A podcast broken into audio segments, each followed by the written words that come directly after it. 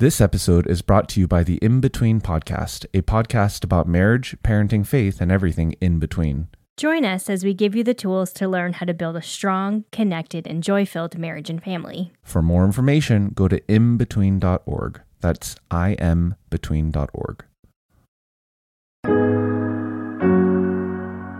This is Troy and Joel, and you are listening to Revived Thoughts. Take courage, fainting Christians. You are encompassed with a great cloud of witnesses. The race that you are running has been run by millions before. Every episode, we bring you a different voice from history and a sermon that they delivered. Today's sermon is titled The Christian Race by J.C. Ryle, and it came out towards the end of his life. It was published in the year 1900, uh, but preached a little before that, sometime in the late 1800s. Now, Joel, we've talked about uh, J.C. Ryle in an episode uh, we did before on his sermon, Unbelief, a Marvel. Great episode. You should check it out. Absolutely. And as a reminder, though, just kind of going through his life real quick, he had this incredible uh, conversion story where he heard Ephesians 2 8, and just hearing the verse in church one day, he came to Christ. But even though we talked about how this was a conversion that just heard that just came to from one verse, the background and the foundation of that conversion moment kind of had been laid down for years before. Uh, he had trouble at home with his family, but would eventually become a famous preacher in Liverpool. That's right. This sermon uh, that we're going to listen to today again is about the race that Christians run uh, and the reward that waits for us. Over on our Facebook page, we asked uh, our followers over there that what are some tips you have for running the Christian race well. Uh, one of the ones I, I liked uh, was from Sarah. She said, "God asks us to be faithful in prayer, in in His Word, in obedience, and fellowship to His service in the church." Uh, Trinity says, My best tip is that you can't run a race without moving first. You got to move. And I think that, that hits it pretty well on the head, too. Uh, you you got to move. And that's something that J.C. Ryle. Uh, did pretty evidently early on in his life. He had a hustle, you know, from you know, from from early on, uh, and it went without a lot of fruit for a really long time. And that's one of the things I found so interesting about this sermon and hearing Ryle's advice and commentary on what it takes to run a successful race, to to to be long suffering, to put in that endurance uh, is something that I found incredibly encouraging. Uh, he has so many things that he mentions that for the average Christian walk, I found incredibly applicable. Not only on how to stay focused on on the prize, but also d- to be aware of the things that hinder you, that that hold you back from running the race efficiently, from from allowing God to use you most effectively.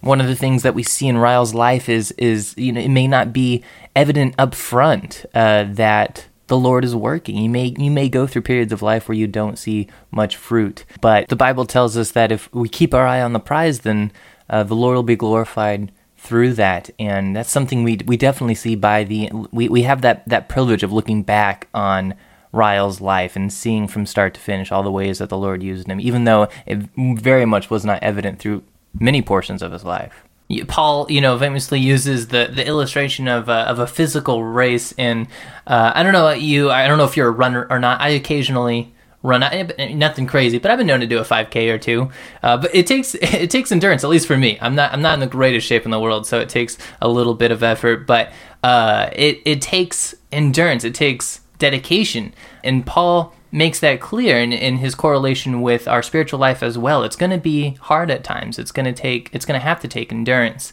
uh, and ryle's life is is no exception to that uh, his life was long and difficult and again it took him a lot of effort before he began to see fruit in his ministry. In the first episode, we covered J.C. Ryle. We really stuck with his personal struggles, his family's bankruptcy, uh, his sick wives. But in this episode, we're kind of looking a little bit more at his career struggles, which were pretty real as well. He, and this is not just true of J.C. Ryle, this is true of uh, most of these guys they don't start out famous. Uh, there are a few exceptions. I mean, Charles Spurgeon was cre- preaching to huge crowds uh, by the age of 22. But a lot of these guys put in time and effort and many hours behind the scenes when they're relatively unknown, not famous, quiet men.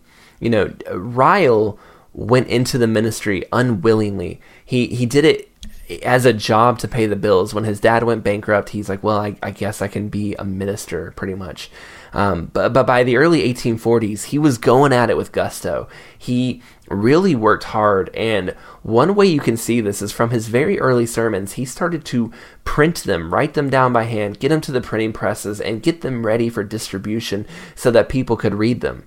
The thing that really impressed me, though, was his fir- first sermon wouldn't get published into a book, wouldn't get out there until 1854, which means that for basically 10 years, he was in the background preparing, getting his sermons ready, hoping that someday all this stuff would be useful, but it would be another decade. I mean, by year eight, you're sitting there, you're going to the printing press, you have your kids at home, whatever, you got church, you got to preach in the morning. At some point, you're like, is this worth it?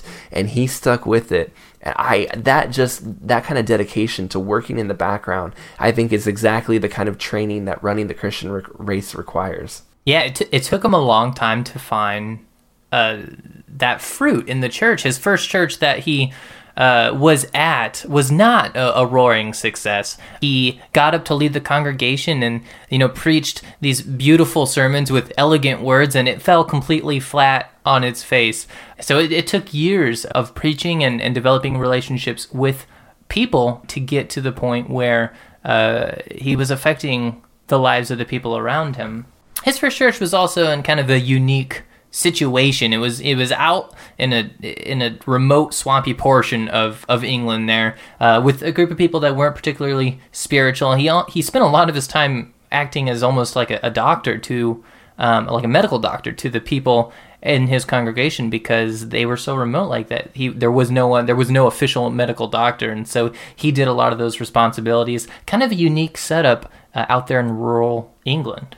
So when Ryle realized his sermons weren't affecting the people, he changed. He met them where they were at. He didn't just keep saying, "Well, you know, you're gonna you're gonna get the elegant speeches and you're gonna like it." You know, he shifted his language and a desire to be uh, more simple in what he said so that he could be more easily understood.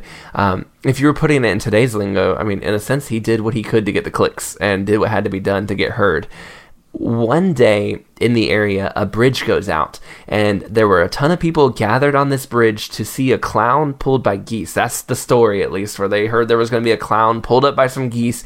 Everyone runs out on this brand new suspension bridge to hear it, and that bridge goes down. Hundreds of people fall into the water, and I think it's over a hundred people end up dying. And that completely, I mean, it rocks the area, and it makes sense. I mean, if that happened today, even in a big city, a bridge goes out and 100 people die, that's going to make headlines. Imagine if you're living in the, you know, the middle of the backwoods in the middle of nowhere and that happens. That's a really big deal.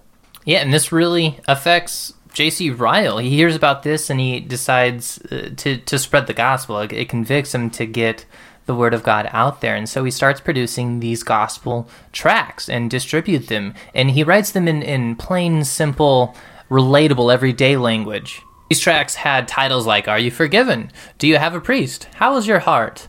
And I don't know like what you like think of of tracts. I feel like tracts in, in modern day America kind of have a little bit of a negative connotation of them. Um, but back then, especially here in the 1800s, uh, tracts are, are huge. They're very important. They're very effective. Hudson Taylor was saved by reading a, a tract that he found. So he began publishing these tracts, and several of them had already been written. He already had them kind of laying away, ready to go. Once he starts getting published, he continues to work and continue to move, and his name gets out there. His sermons start to get published, and all that work he had been laying up beforehand finally had its opportunity. But he had to reach out and grab it, and he had to put that that work in beforehand when we think about the Christian race, uh, like running a race, you don't just wake up one day and run it. No one wakes up and runs a marathon in the same way, Ryle didn't just wake up and become this great writer, this great preacher, this man that we still read and look at today. In the dark, when no one was watching, when he was barely getting paid, when he was just working his hand, he was working on it. He was getting better. He was reading books. He was writing tracts. He was preparing his sermons for publishing someday in the hopes that they would. And it may be over 10 years, but he was laying a firm groundwork and foundation so that he could run that race well and I think that as Christians, that's something we all need to do is be putting in that work when no one's watching, that we will be seen running that race well. In this sermon, he tells us about that race and why we shouldn't be discouraged as we run it and what encouragements we can have as we run that race.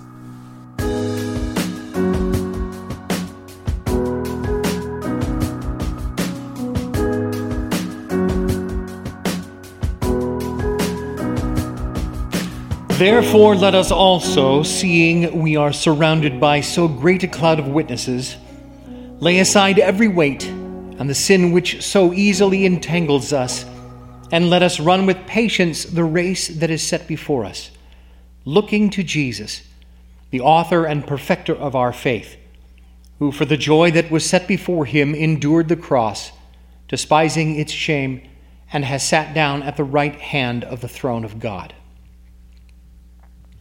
Beloved, I have lately spoken to you much about the character and experience of true believers in the Lord Jesus Christ, the men who are sowing for everlasting life. Before, however, we continue this inquiry, I wish to warn you against forgetting the sure foundation. I wish to caution you most strongly against losing sight of the root of the whole matter a simple faith in the Lord Jesus Christ. You must not stumble at the outset by supposing I want you to set up a righteousness of your own. Some think their own endeavors after holiness are to make up their title to salvation. Some think that when they come to Christ, their past sins alone are forgiven, and for the time to come they must depend upon themselves. Alas, there have always been mistakes upon this point. Men toil and labor after peace with God as if their own exertions would give them a right to lay hold on Christ. And when they find themselves far short of the Bible standard, they mourn and grieve and will not be comforted. And all because they will not see that in the matter of forgiveness, in the matter of justification in the sight of God, it is not doing which is required, but believing. It is not working but trusting. It is not perfect obedience, but humble faith. Now, once for all, let us understand that all who have really fled for mercy to the Lord Jesus Christ are, as Paul assures the Colossians, complete in him. In themselves, they may be poor, shortcoming sinners, but seeing they have laid hold on Christ, God looks upon them as complete, completely pardoned completely righteous, completely pure. No jot or tittle of condemnation can be laid to their charge. They have nothing more to do with the law as a covenant of works, as a condition they must fulfill or die.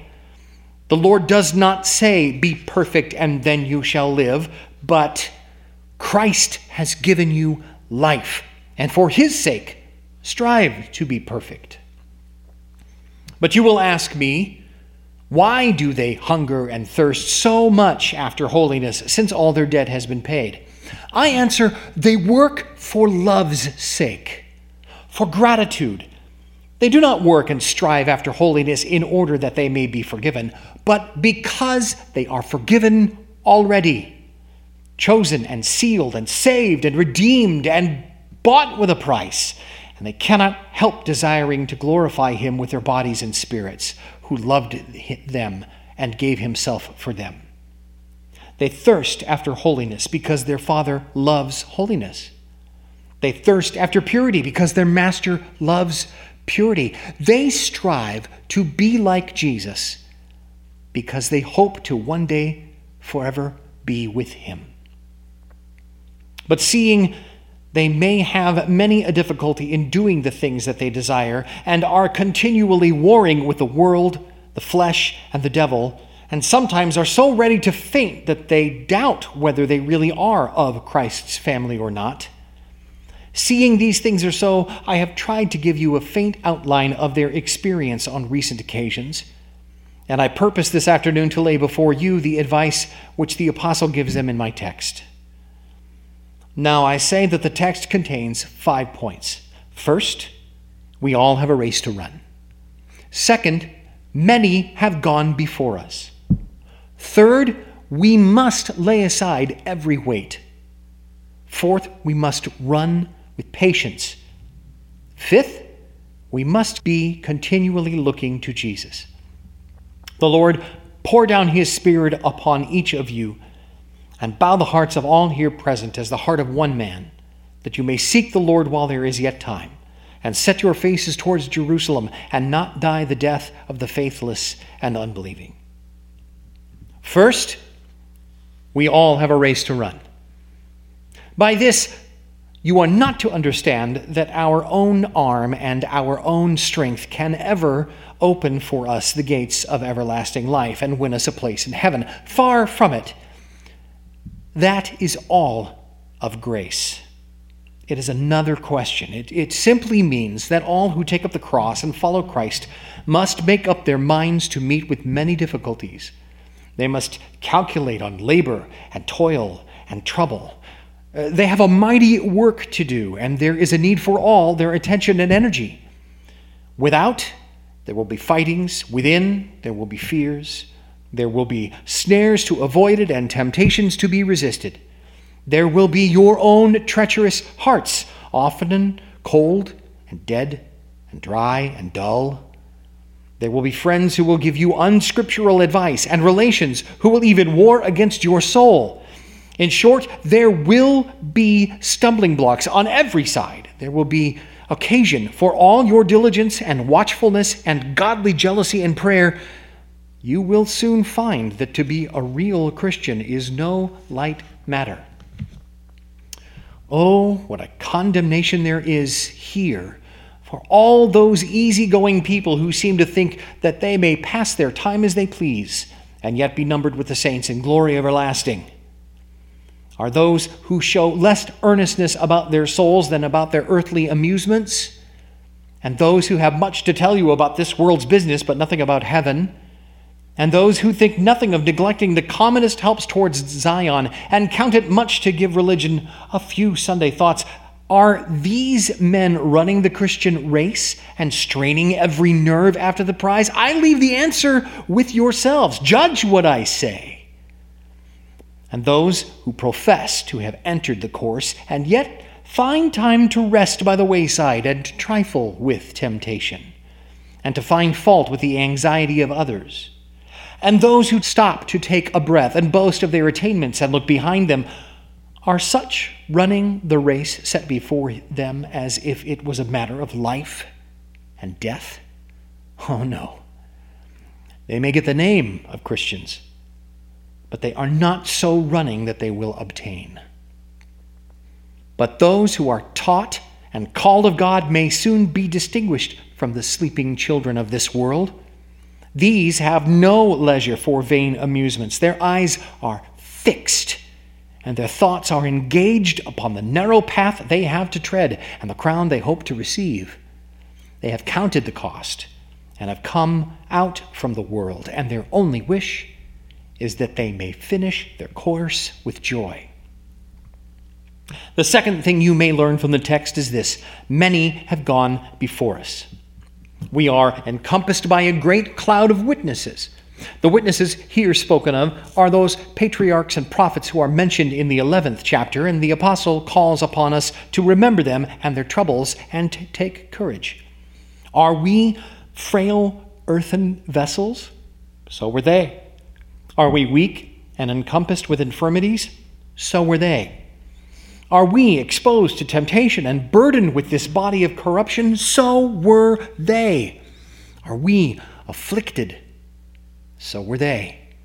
Are we alone in our generation, the scorn of all our neighbors? So were they. Have we trials of cruel mockings?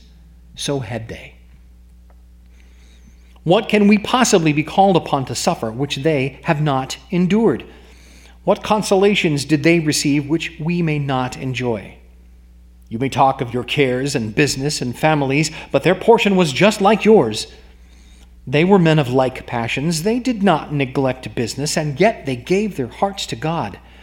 They show the race can always be run by those who have the will. Yes, they were all flesh and blood like ourselves, and yet by grace they became new creatures and so by faith they obtained a good report. By faith they confessed themselves strangers and pilgrims on the earth. Through faith they quenched the raging of fire, escaped the edge of the sword, gained strength after being weak, became mighty in battle, and put foreign armies to flight. Some men were tortured, not accepting release, so that they might gain a better resurrection. and others experienced mockings and scourgings, as well as bonds and imprisonment.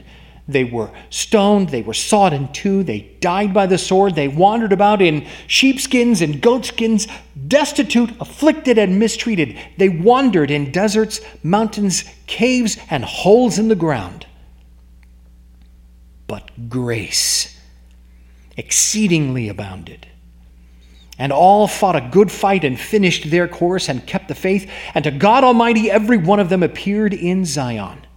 Take courage, fainting Christians. You are encompassed with a great cloud of witnesses.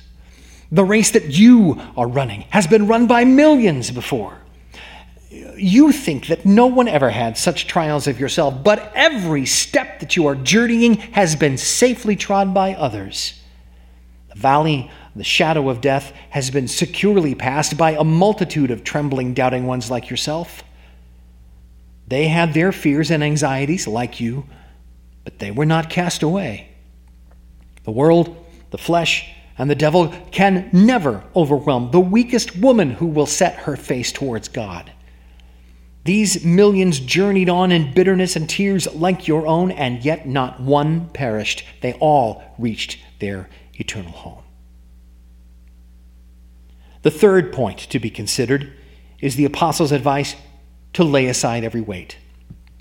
By this he means that we must give up everything which is really hurtful to our souls. We must act like men who throw off all their long and flowing garments as an encumbrance when about to enter a race.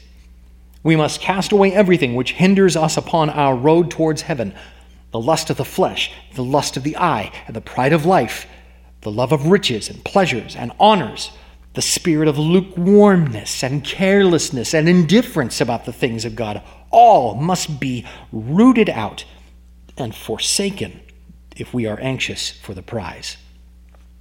We must mortify the deeds of the body. We must crucify our affections for this world. We must look well to our habits and inclinations and employments, and if we find anything coming in as a stumbling block between ourselves and salvation, we must be ready to lay it aside as if it were a millstone about our necks, although it cost us as much pain as cutting off a hand or plucking out a right eye. Away with everything which keeps us back. Our feet are slow at the very best, and we have a long course to run. We cannot afford to carry weight if we are really contending for everlasting life. But above all, we must take heed that we lay aside the sin which does most easily beset us. The sin which, from our age or habit or taste or disposition or feelings, possesses the greatest power over us. I know of two which are always at our elbows, two sins which try the most advanced Christians even to the end, and these are pride and unbelief. Pride in our own difference from others, pride in our reputation as Christians, pride in our spiritual attainments, unbelief about our own sinfulness, unbelief about God's wisdom, unbelief about God's mercy. Oh, they are heavy burdens, and sorely do they keep us back. And few really know they are carrying them. And few indeed are those who will not discover them at the very bottom of the chamber of their hearts, waiting for an opportunity to come out. But there are particular besetting sins, of which each separate Christian can alone furnish an account. Each single one of us has some weak point. Each one has got a thin, weak spot in his wall of defense against the devil. Each one has a traitor in his camp ready to open the gates to Satan, and he who is wise will never rest until he has discovered where this weak point is. That is that special sin which you are here exhorted to watch against, to overcome, to cast forth, to spare no means in bringing it into subjection, that it may not entangle you in your race towards Zion. One man is beset with lust, another with a love of drinking, another with evil temper, another with malice, another with covetousness, another with worldly mindedness, another with idleness. But each of us has got about him some besetting infirmity, which is able to hinder him far more than others, and with which he must keep an unceasing warfare, or else he will never so run as to obtain the prize. Oh, those bitter, besetting sins. How many have fallen in their full course and given occasion to God's enemies to blaspheme from thinking lightly of them, from not continually guarding against them, from a vain notion that they were altogether cut off. They have been overconfident and presumptuous. They have said, We are the temple of the Lord and we cannot greatly stumble. And then they have forgotten that hidden root, that branch of the old Adam. And so, day after day, little by little, shoot after shoot, it grew, it strengthened, it filled their heart, it blighted their few graces. And suddenly, without time to think, they have slipped and fallen headlong in the race. And now, they are hurrying downstream amidst that miserable party, the backsliders. And who can tell what their end may be? But what was the simple cause? They disregarded some besetting sin. Go, child of God, and search the chambers of your heart. See whether you can find there some seed of evil, some darling thing which you have tenderly spared before because it was a little one Away with it. There must be no mercy, no compromise, no reserve. It must be laid aside, plucked up, torn up by the roots, or it will one day trip you up and prevent you running your race towards Zion. The gates of heaven are broad enough to receive the worst of sinners, but too narrow to admit the smallest grain of unforsaken sin. The fourth point to be noticed in the text is the frame of mind in which we are to run. Let us run with patience. I take this patience to mean that that meek, contented spirit, which is the child of real living faith, which flows from a confidence that all things are working together for our good. Ah, it is a most necessary and useful grace. There are so many crosses to be borne when we have entered the course, so many disappointments and trials and fatigues, that except we are enabled to possess our souls in patience, we would never persevere to the end. But we must not turn back to Egypt, because some bring up an evil report of the promised land. We must not faint because the journey is long and the way lies through a wilderness. We must press forward without flagging not murmuring when we are chastened, but saying with Eli, It is the Lord, let him do that which seems good to him. Look at Moses in Hebrews 11. When he has come to years, he refused to be called the son of Pharaoh's daughter, choosing rather to suffer affliction with the people of God than to enjoy the pleasures of sin for a season, esteeming the reproach of Christ greater riches than the treasures of Egypt for he had respect to the recompense of the reward. He endured as seeing him who is invisible. Look at Job, when God permitted Satan to afflict him. Naked, he says, I came out of my mother's womb, and naked shall I return there. The Lord gave, and the Lord has taken away. Blessed be the name of the Lord. What? Will we receive good from the hand of God and will we not receive evil? Look at David, the man after God's own heart. How many waves of trouble passed over that honored head? How many years he fled from the hand of Saul? Uh, how much tribulation did he suffer from his own family? And hear what he says when he's fleeing from his own son Absalom. And a certain Benjamite came forth and cursed him. Behold, my son seeks my life. How much more may this Benjamite do it? Let him alone and let him curse. For the Lord has bidden him. It may be that the Lord will look on my affliction, and that the Lord will requite me good for his cursing this day. Mark 2, as you read his Psalms, how often you come on that expression, waiting upon God. It seems as if he thought it the highest grace a Christian can attain to. Look lastly at your blessed Lord Himself. Peter says, He left us an example that we should walk in his steps, who did no sin. Neither was deceit found in his mouth.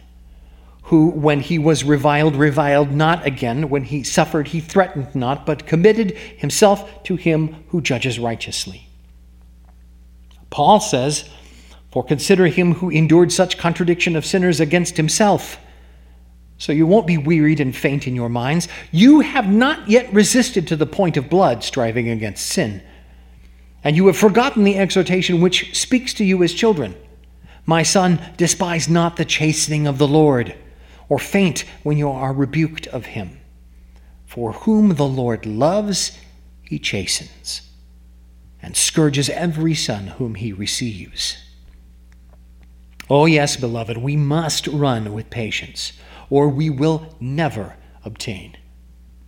There may be many things we cannot understand much that the flesh could perhaps wish otherwise, but let us endure till the end, and all will be made clear, and God's arrangements will be proved best. Think not to have your reward on earth. Do not draw back because your good things are all yet to come. Today is the cross, but tomorrow is the crown. Today is the labor, tomorrow the wages. Today is the sowing, tomorrow the harvest. Today is the battle, but tomorrow is the rest. Today is the weeping, but tomorrow is the joy. And what is today compared to tomorrow? Today is but three score years and ten, but tomorrow is eternity. Be patient and hope until the end. Fifth, the last point is the most important in the text. It is the object on which our eyes are to be fixed. We are to run our race looking to Jesus. We are to run depending upon Him for salvation, renouncing all trust in our own poor, frail exertions, and counting our own performances no better than filthy rags and resting wholly and entirely, simply and completely upon that perfect righteousness which He worked out for us upon the cross. We need not run uncertain of the end. We need not fight in ignorance of what will follow. We have only to behold the Lamb of God who takes away the sin of the world and believe that he has borne our griefs and carried our sorrows and will soon present us spotless and unblameable in his Father's sight. And then we are to run, making Jesus our example, taking no lower pattern than the Son of God himself, endeavoring to copy his meekness, his humility, his love, his zeal for souls, his self denial, his purity, his faith, his patience, his prayerfulness. And as we look, we will daily become more like him. And then we are to run, looking for our blessed Lord's appearing, praying always with all prayer and supplication that he will hasten his coming and kingdom and accomplish the number of his elect. To those who look for him, will he appear the second time without sin to salvation. And their vile bodies, in a moment, in the twinkling of an eye, will be made like his glorious body, and they will be forever with their Lord. Ah, this looking to Jesus. Here is the secret cause which kept that cloud of witnesses steadfast and unmovable in this narrow way. Here is the simple rule for all who wish to enter on the course which lands a man in paradise look not to earth. It is a sinful, perishable place. They will not stand the fire. Set not your affections upon it, or else you will perish altogether. The earth will be burned up, and if you cling to it in death, you will not be divided. Look not to yourselves. You are by nature wretched and miserable and poor and blind and naked. You cannot make an atonement for your past transgressions. You cannot wipe out a single page in that long black list. And when the king will ask you for your wedding garment, you will be speechless. Look simply to Jesus, and then the weight will fall from your shoulders, and the course will be clear and plain, and you will run the race which is set before you. Truly, a man may be mistaken for a season and walk in darkness for a time. He once determines to look to Jesus, he will not greatly err. Now, who are the men and women in this congregation who have not yet entered on the grand struggle for life? This day, you, Christless sleeping ones, this day I charge you to be honest and merciful to your souls. Turn! Turn from your evil ways. Turn from your self pleasing and your self indulging. Seek the Lord while he may be found. Call upon him while he is near. Cry mightily unto the Lord Jesus Christ before the night comes and you sleep forevermore. I know the thoughts that are in the hearts of those among you who ever think, for many come and go without thinking. I know your thoughts. You cannot make up your mind to lay aside every weight. You cannot throw overboard the sin that does so easily beset you. Alas, like Herod, you would do many things, but not all. You will not give up that Herodias, that darling bosom sin. The world, the business, the drink, the pleasure. You cannot give it up. It must have first place in your heart. I testify, I warn you, I take you to record that God has declared there will never enter into heaven anything that defiles. And if you are determined not to give up your sins, your sins will cleave to you like lead and sink you in the pit of destruction. You need not wait you must show some inclination. God will not convert you against your will. Except you show the desire, how can you expect He will give you the grace?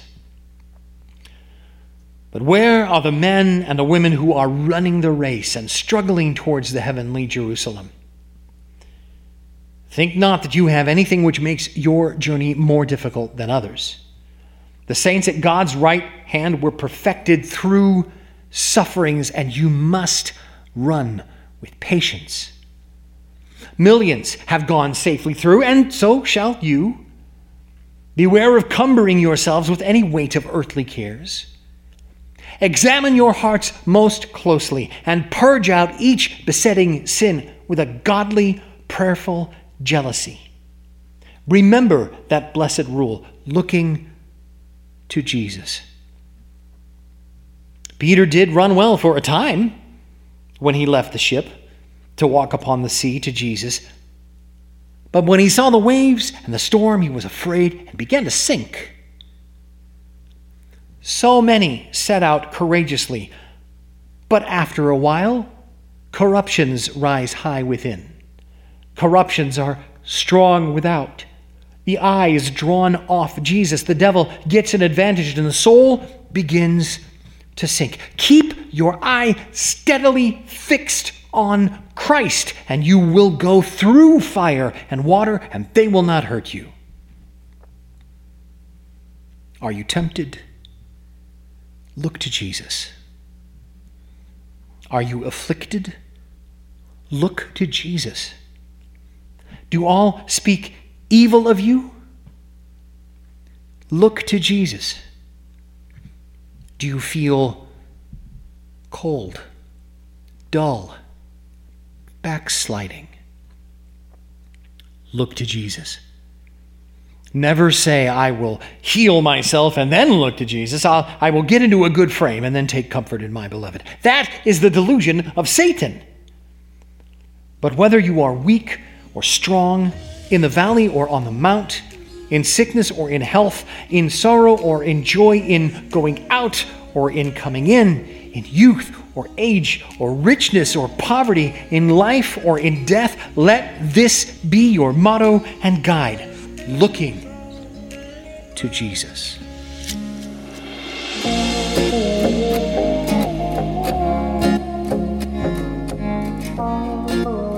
He says the second thing to remember while you're running the race is that many have gone before you. And in some ways, that's kind of what Revived Thoughts is trying to do. Like, we're trying to show you the lives of these great men that have lived and their sermons, and look at what they've gone through. How can your life be motivated, affected, inspired, encouraged by this? I constantly go back to uh, this thought that, you know, when you run a race these days, you run to win the prize, you want to be first, but in this race that we're running as Christians, people are already at the finish line. They're cheering for you. They're waiting for you to get there too. They they want you there. There are many people who have run alongside of you, Christian brothers and sisters you have with you today, and people who have done this before. Go back and learn their stories, learn their lives, learn about the apostles, look to the word, and see all these people who have done it before you.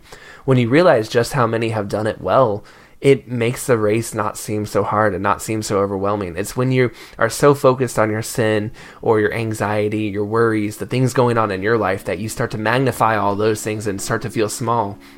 That's when you suddenly feel overwhelmed, you feel isolated. But when you remember how many people have done it before and who's running with you now, it suddenly it gets small and you realize you're you're just one of many running this race.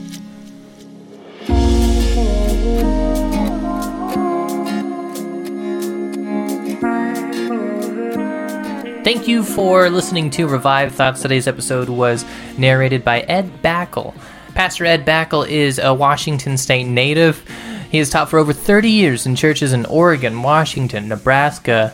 He's currently in Warden, Washington. He's been serving in the Warden Community Church since May 2010. Please visit our website at revivethoughts.com. There you can find the transcript for this episode and all of our episodes here at Revived Thoughts. We do have a Patreon. The link is in the description down below. If you like what you hear, consider donating on Patreon. We do have operational costs. The bandwidth to run the show is not free, uh, and we have equipment upgrades in the in the plan. Uh, so please consider giving. You can give recurring at five dollar a month, or uh, if you click on the become a patron, you can also just give a custom one time gift. Whatever you'd like we we really appreciate anything and everything uh, to keep this show great and to keep it growing. Also, if you would like to help support the show, but maybe you're not as interested in the Patreon, you want a little something for your service, we have a T-shirt. We are very excited, very proud. If we can, if we can be honest, we're proud of this T-shirt design. It is some of your absolute favorite theologians Charles Spurgeon, John Knox, Dietrich Bonhoeffer, and the crew. And you can be wearing those guys out in a nice, stylish shirt. Check us out at Teespring. We have a link down in the episode. You can find that uh, out there on our social media as well.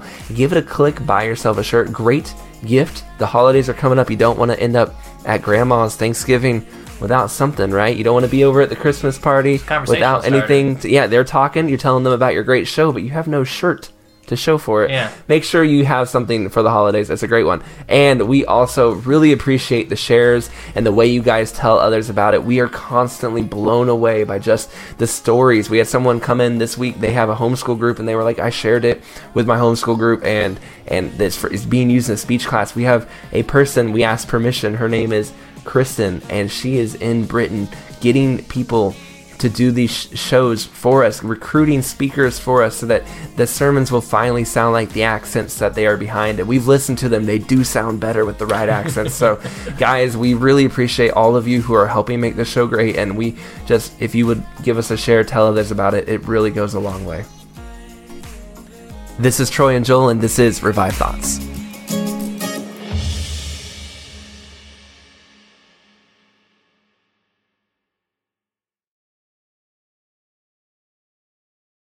This episode is brought to you by the In Between Podcast, a podcast about marriage, parenting, faith, and everything in between. On the In Between podcast, you will hear how to raise children that change the world, Ideas to keep the romance alive with your spouse, how to not hate your in laws, ways to save money for your next vacation. and how to use the Enneagram in your relationships. Join us, Daniel, And Christina M. as we give you the tools to learn how to build a strong, connected, and joy filled marriage and family. For more information, go to inbetween.org. That's inbetween.org. When you need mealtime inspiration, it's worth shopping Kroger, where you'll find over 30,000 mouthwatering choices that excite your inner foodie. And no matter what tasty choice you make, you'll enjoy our everyday low prices, plus extra ways to save, like digital coupons worth over $600 each week. You can also save up to $1 off per gallon at the pump with fuel points. More savings and more inspiring flavors make shopping Kroger worth it every time. Kroger, fresh for everyone. Fuel restrictions apply.